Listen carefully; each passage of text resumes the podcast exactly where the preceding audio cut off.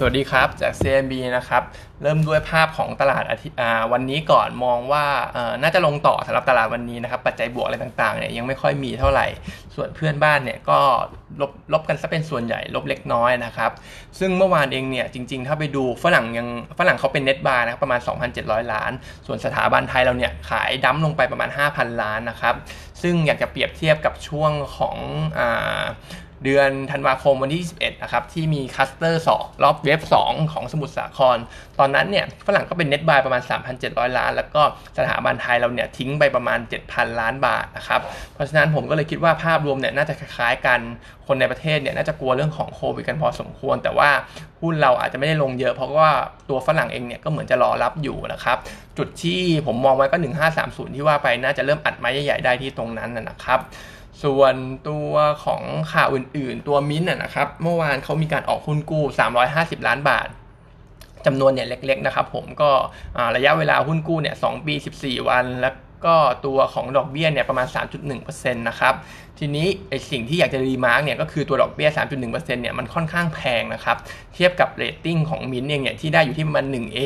จริงๆ แล้วเนี่ยเขาน่าจะออกหุ้นกู้ได้ที่ประมาณ 1.5 ถึง 1.7%นะครับ แต่ว่าอันเนี้ยเพิ่มขึ้นมาเหมือนจะ double เลย เพราะฉะนั้นเนี่ยมันพอที่จะ imply ได้ว่าตัวหุ้นกู้ของมินเองเนี่ย demand มันเริ่มน้อยลงแล้วเขาก็เลยต้องเพิ่มดอกเบี้ยเยอะเพื่อดึงดูดดึงดูดนักลงทุนคนซื้อนะครับอนาคตเองเนี่ยมันก็อาจจะเป็นปัญหาได้เหมือนกัน เพราะว่าการออกหุ้นการออก perp bond ต้องใช้ดอกเบี้ย เยอะก็เป็นค่าใช้จ่ายของดอกเบี้ยนะครับ แล้วก็อาจจะได้รับความสนใจจากจากนักลงทุนน้อยลง ซึ่งอาจจะทำให้มีความเสี่ยงเรื่องของการเพิ่มทุนเข้ามาด้วยสำหรับมินนะครับในอนาคตถ้าเรื่องของโควิดเนี่ยมันยังไม่ได้ดีขึ้นไปกว่านี้มากมายนะครับ อันนี้ก็ต้อง remark ไว้นิดนึงนะครับ ส่วนราคาหุ้นของมันเองเนี่ยมันก็ ตัวมิ้นก็อยู่ในธีมของการเปิดเมืองครับผมก็มองว่าถ้าลงก็ซื้อขึ้นก็ขายสำหรับตัวนี้นะครับ กรอบที่มองไว้เนี่ยแนวรับ 30 บาท แนวต้าน 34 บาทนะครับส่วนเรื่องของภูเก็ตโมเดลนะครับก็มีนิดนึงก็คือเมื่อวันศุกร์ที่แล้วเนี่ยเหมือนเขาก็เกณฑ์คนไปฉีดวัคซีนกันนะครับ ซึ่งก็ตามเป้าของเขาจะฉีดได้ประมาณ 70%นะครับแต่ว่าเมื่อเช้าเหมือนจะมีข่าวออกมาว่าคนที่ไปฉีดวัคซีนเนี่ยเหมือนมีคนติดโควิดอยู่แล้วแล้วก็ไปฉีดด้วยนะครับ มันก็เลยทำให้เกิดความวุ่นวายขึ้นนิดนึง คนที่ไปฉีดวัคซีนเนี่ยถูกถูกแจ้งให้กักตัวด้วยนะครับ เพราะฉะนั้นเองก็มองเรื่องของภูเก็ตโมเดลเนี่ยมันอาจจะไม่ได้มีประสิทธิภาพอะไรเท่าไหร่ ความอาจจะเกิดการล่าช้าด้วยนะครับสำหรับตัวภูเก็ตโมเดลในไทยเราที่เป็นความหวังเรื่องการท่องเที่ยวเนี่ยนะครับ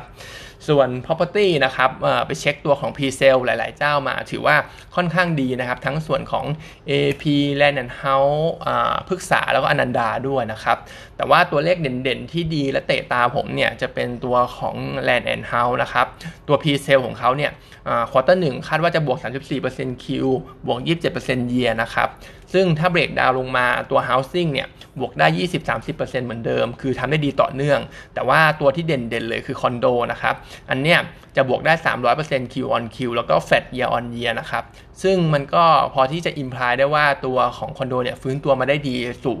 สู่เลเวลก่อนโควิดแล้วนะครับ เพราะฉะนั้นเนี่ย housing ดี คอนโดฟื้นตัวสำหรับ land and house ก็น่าน่าสนใจนะสำหรับตัวนี้ ตัว target price เนี่ยอยู่ที่ประมาณ 9.9 บาทนะครับ แต่ว่าราคาหุ้นเนี่ยด้วย sentiment ปัจจุบันผมว่าอาจจะรอมันลงมาอีกนิดนึง ผมมองว่าแนวแนวที่ประมาณ2ไป8.2 บาทเนี่ยน่าจะเข้าไปรับได้ น่าจะมีเห็นนะครับสำหรับตัวราคาตรงนั้นนะครับ ส่วน paper นะครับ วันนี้มีตัวของ CPF นะครับ อ่าก็คือ preview เนี่ย quarter หนึ่งเราทำไว้ก็ถือว่าโอเคอยู่สำหรับตัวนี้ net profit 6,500 ล้านบาทนะครับ ก็จะบวกได้ 14% year บวก 3% Q นะครับ ซึ่งในส่วนของอ่า revenue เนี่ยเราอาจจะเห็นตัวเลขมัน drop ลงเยอะประมาณลบ 17%แต่ว่าอันนี้ไม่ได้มีอะไรน่าตกใจนะครับ เพราะว่าจริง ๆ แล้วเนี่ยมันเป็นการอ่าปรับโครงสร้าง เพราะว่าถ้าจำกันได้เนี่ยเมื่อ quarter 4ปีที่แล้ว เขามีการไปซื้อฟาร์มหมูเข้ามานะครับซึ่งไอ้ฟาร์มหมูอ่าซื้อซื้อมาอันนี้เนี่ยมันก็เลยทำให้เขาต้อง deconsol งบออกไป แล้วก็รับมาเป็น equity income แทนนะครับ ซึ่ง equity income เนี่ยทั้งปีเองเนี่ยเราจะเห็น revenue ปรับลงแต่ว่า equity income เนี่ยจะปรับเพิ่มขึ้นทั้งปีเหมือนกันนะครับ quarter หนึ่งคิดว่าจะเพิ่มขึ้นถึง 70%เลยสำหรับ equity income นะครับส่วนราคาหมูเองเนี่ยก็ถือว่ายังดีต่อเนื่องครับทั้งในไทยเวียดนามแล้วก็จีน ในไทยเองเหมือนจะมีโรคระบาดเพิ่มเข้ามาด้วยชื่อว่าโรค PRRS นะครับผมก็ทำให้ราคาหมูในไทยเนี่ยช่วงสั้นๆนี้ก็ปรับตัวเพิ่มขึ้นมาอีกนะครับ แต่ว่าในช่วงครึ่งปีแรกเนี่ยราคาหมูจะดี ครึ่งปีหลังอาจจะเริ่มซอฟลงมาหน่อยแล้ว เพราะว่า supply ของทางจีนเนี่ยจะเริ่มเข้ามานะครับ แต่ผมมองว่าสุดท้ายแล้วเนี่ยถึงแม้ราคาจะ soft ลงมา แต่ว่าเดี๋ยวต้นทุนเรื่องของกากถั่วเหลืองเนี่ยมันก็จะปรับตัวลงเช่นกันนะครับ เพราะฉะนั้นเนี่ยสุดท้ายแล้วไม่น่ามีปัญหาอะไรเรื่องของตัวเรื่องของตัวราคาขายของเขา หรือว่าไอตัว spread การขายอะไรพวกนี้นะครับส่วน EPS นะครับเรามีการปรับขึ้นในปีนี้ปรับขึ้น 4-5%ปีนี้ปีหน้าเลยนะครับ เพราะว่า factor in เรื่องราคาหมูเข้าไป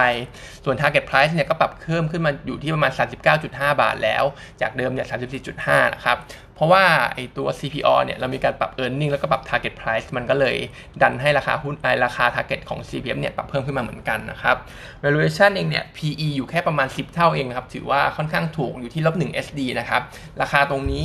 28กว่าเนี่ยก็มองว่าซื้อได้เลยนะครับเพราะว่าตอนนี้มันอยู่ที่แนวรับของเส้นเทนไลน์ของเขาแล้วนะครับก็น่าจะซื้อตรงนี้ได้เลยนะครับ target อีกทีนึงก็